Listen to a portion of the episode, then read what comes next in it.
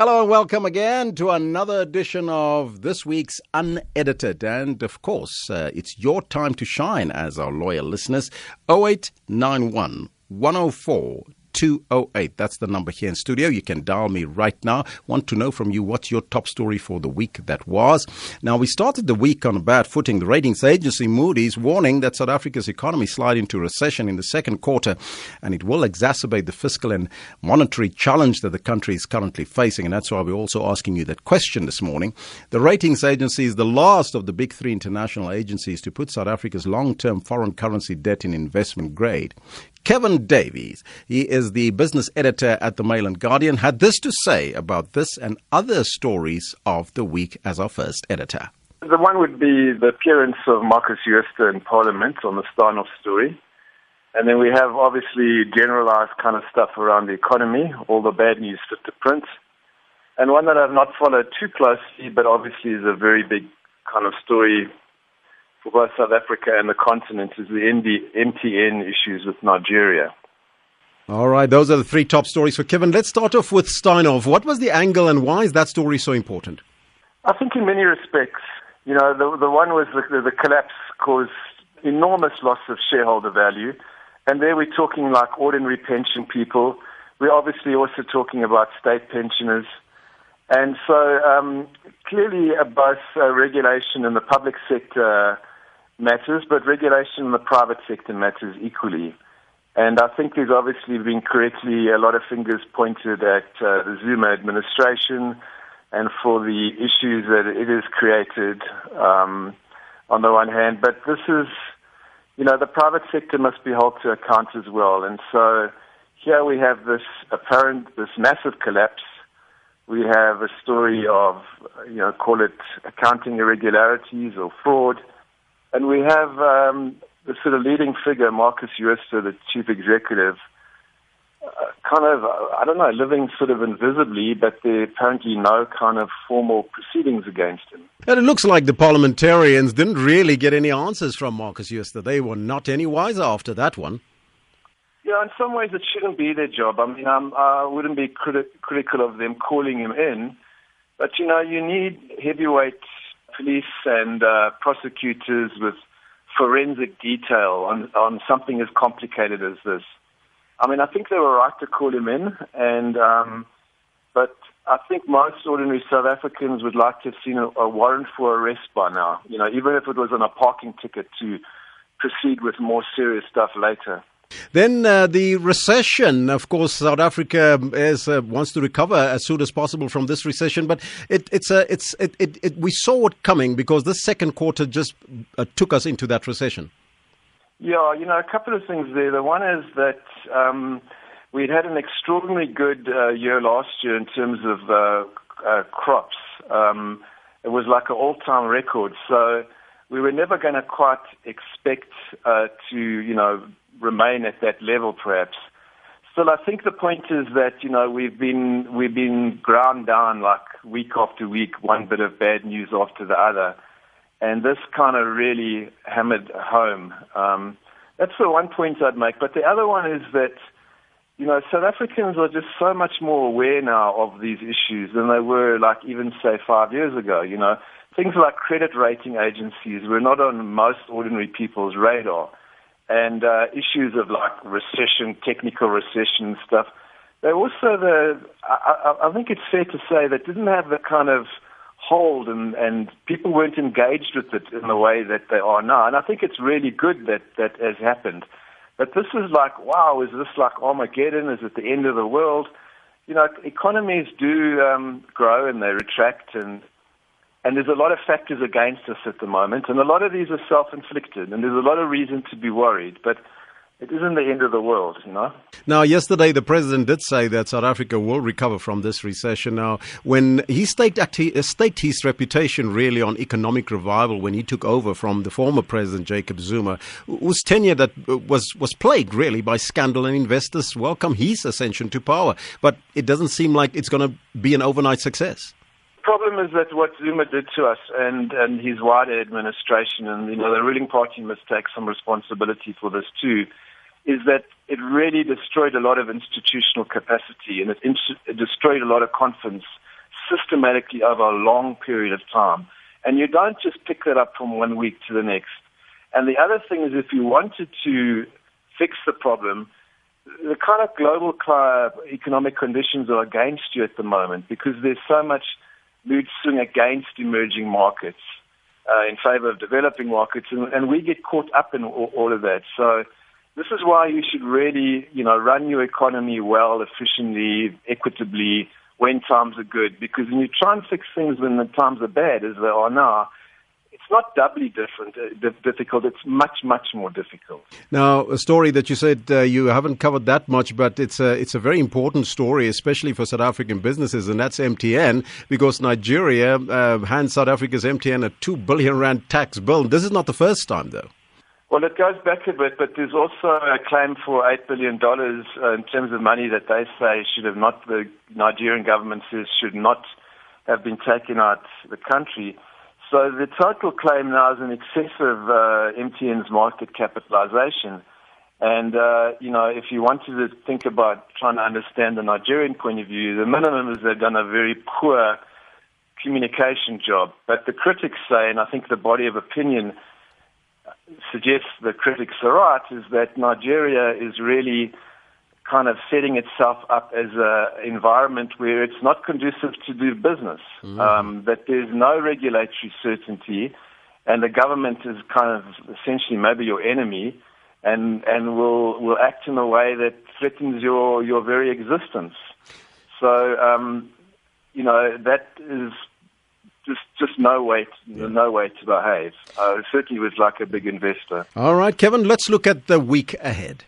Well, I think it's more of the same. Uh, there's uh, quite a lot of data coming out this week, uh, like manufacturing numbers, retail sales, and so on. And I'm guessing it's going to be more bad news. Uh, and Zondo, the Zondo Commission um, continues. Um, and we are finding, I think, progress there in terms of, uh, sh- you know, shining more light on, on what happened and bringing making more connections, I think. We one just hopes, and I think the Ramaphosa government is saying this, is that to the extent that the Hawks and other authorities are capable, that they proceed with their own uh, prosecutions and investigations in the meantime, and that we don't wait for some kind of Zondo outcome before.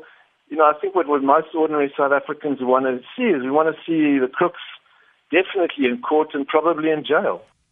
Well, that was Kevin Davey. He is the business editor at the Mail and Guardian, and uh, that was our first editor for the week that was and the week ahead. So, what's your take on it? I'd like to get your thoughts on 0891 104 208. What was your top stories that was top of mind for you this week and the week ahead? 0891 104 208. On the SMS line, this one says unsigned.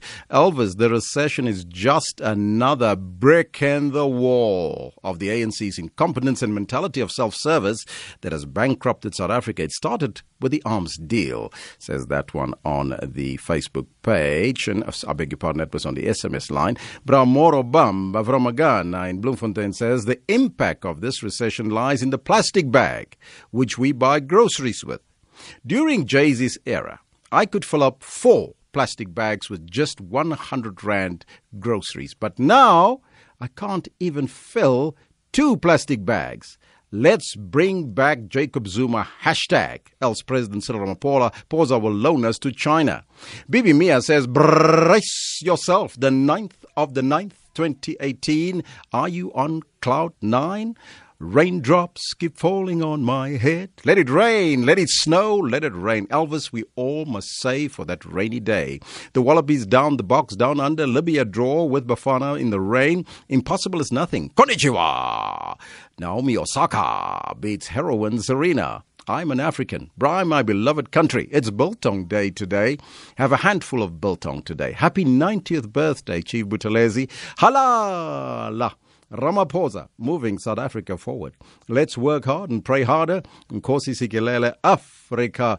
God bless Africa. Have a super duper splendiferous Sunday. Brace yourself, says uh, Bibi Mia on uh, the Facebook page. Now, you can do exactly the same, and you can tweet us at the same time on the hashtag The Weekend View, and I'll take some of your comments in a short while again.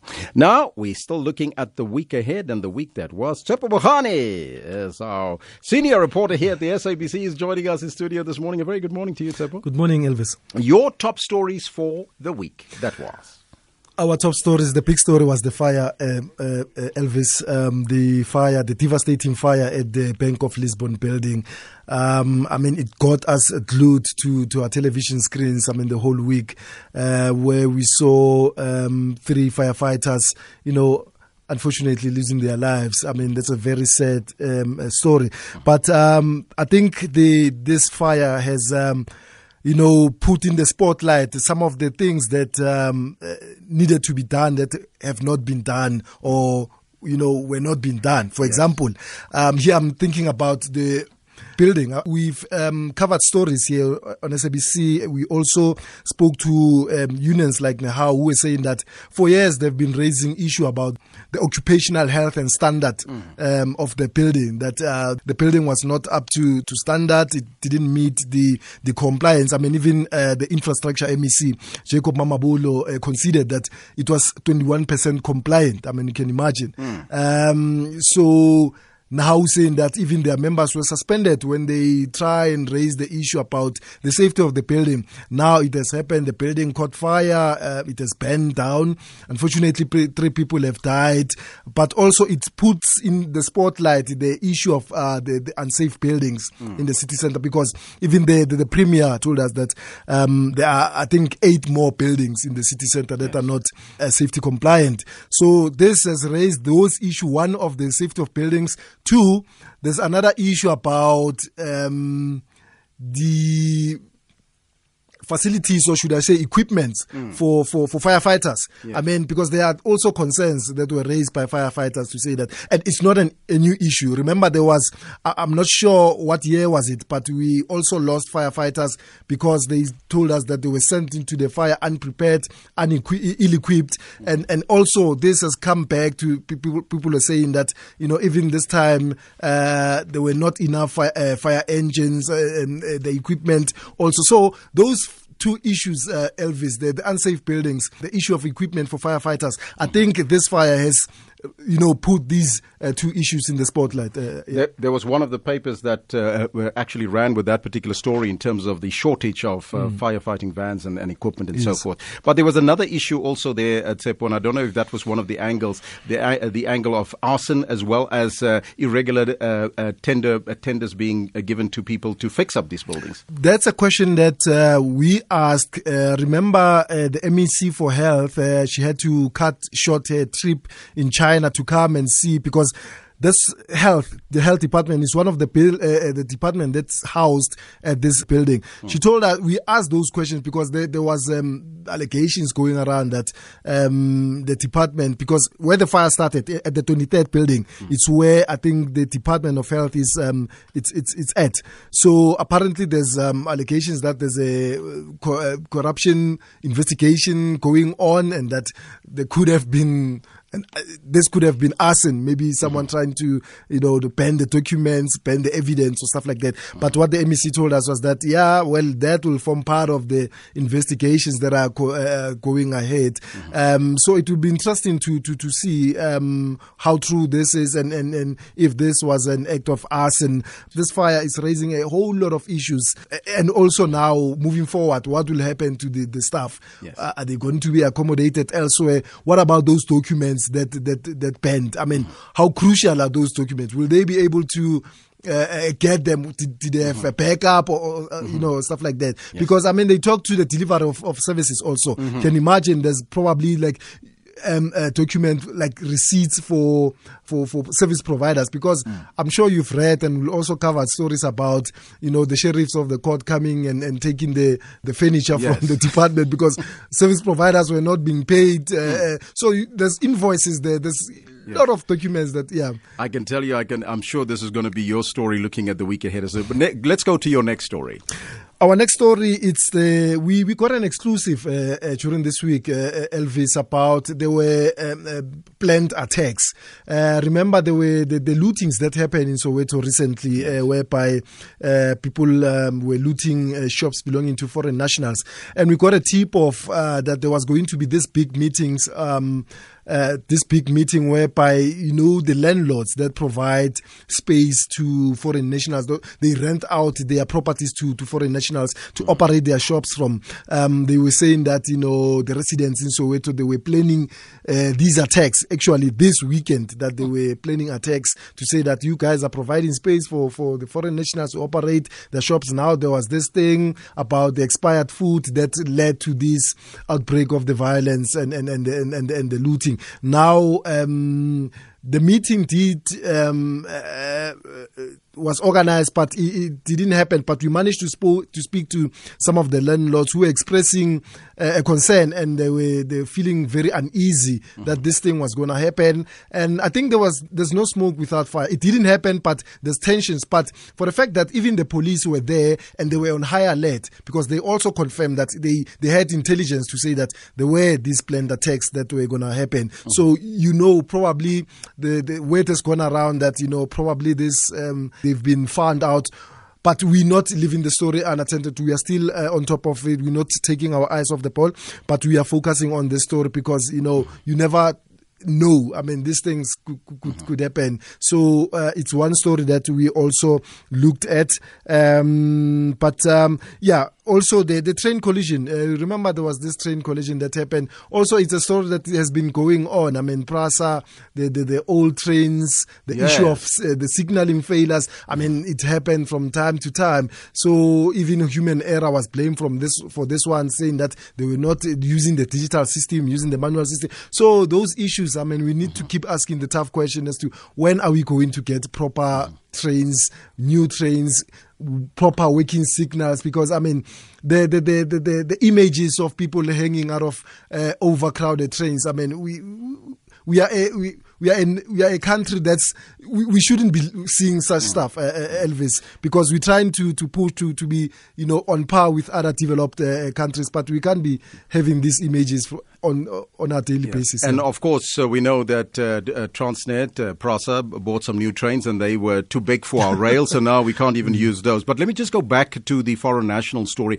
Uh, did you have a chance to to maybe engage also with the foreign nationals uh, or their communities in relation to what the tip off that we had from the the from foreign nationals are are very scared. they were saying that you know they also they've heard about those rumors, but um, and and they were not taking anything to ch- to, to, chance because um, I mean even now when you drive around Soweto you can see that some of the their shops are still are still uh, uh, shut. Uh, it's one it's one of those who are whose shops are still opened, but you can you can get you can sense the tensions. Uh, uh I mean, uh, uh, in the location. So those are uh, the stories that we we we looking at. Um, but as, as, I say, we we're not taking our eyes off the ball. Yes. We we're going to go back uh, monitor the story because it's not the story that um, we, we, we can leave to chance. Mm-hmm. So we had we had foreigners and we had the trains. And is there another one that you have? Mm-hmm for for for at, at the moment, I, I, think we'll look at the stories that uh, for us that will um, uh, take us into the, the, the next week. Yeah, let's take a look at that. I think I think the fire story, Elvis. Um, you'll agree with me that it's not a story that uh, will go away anytime soon, um, considering what I've just told you. But also, we hear that Nehawu is also planning to go to court. Yes. Uh, because they're saying that uh, they can't allow their members to go into this mm-hmm. unsafe building, so they need the courts to, to assist them. Um, There's also uh, the question of accountability, and I think they spoke to that as well. Yes, mm-hmm. yes. That I mean, government should should should be held held responsible for for this because they're saying that there've been reports. Like I said, there's been reports. They they've been making noise about this, but it seems like uh, the, their pleas have been falling on deaf ears because government will tell you, um, uh, the premier, for instance, said that uh, they just received a report last month that show that told uh, told them that these buildings were unsafe. But now will tell says that no, no, no, no, we've been raising this issue since 2014, 2016, 2017, mm. um, that these buildings were unsafe. So um, I think it will be interesting to, to, to hear what the courts will say, and also looking at um, the fact that you know people need to be housed elsewhere. I mean, uh, uh, services need to be rendered, the, the clinics mm. need to run.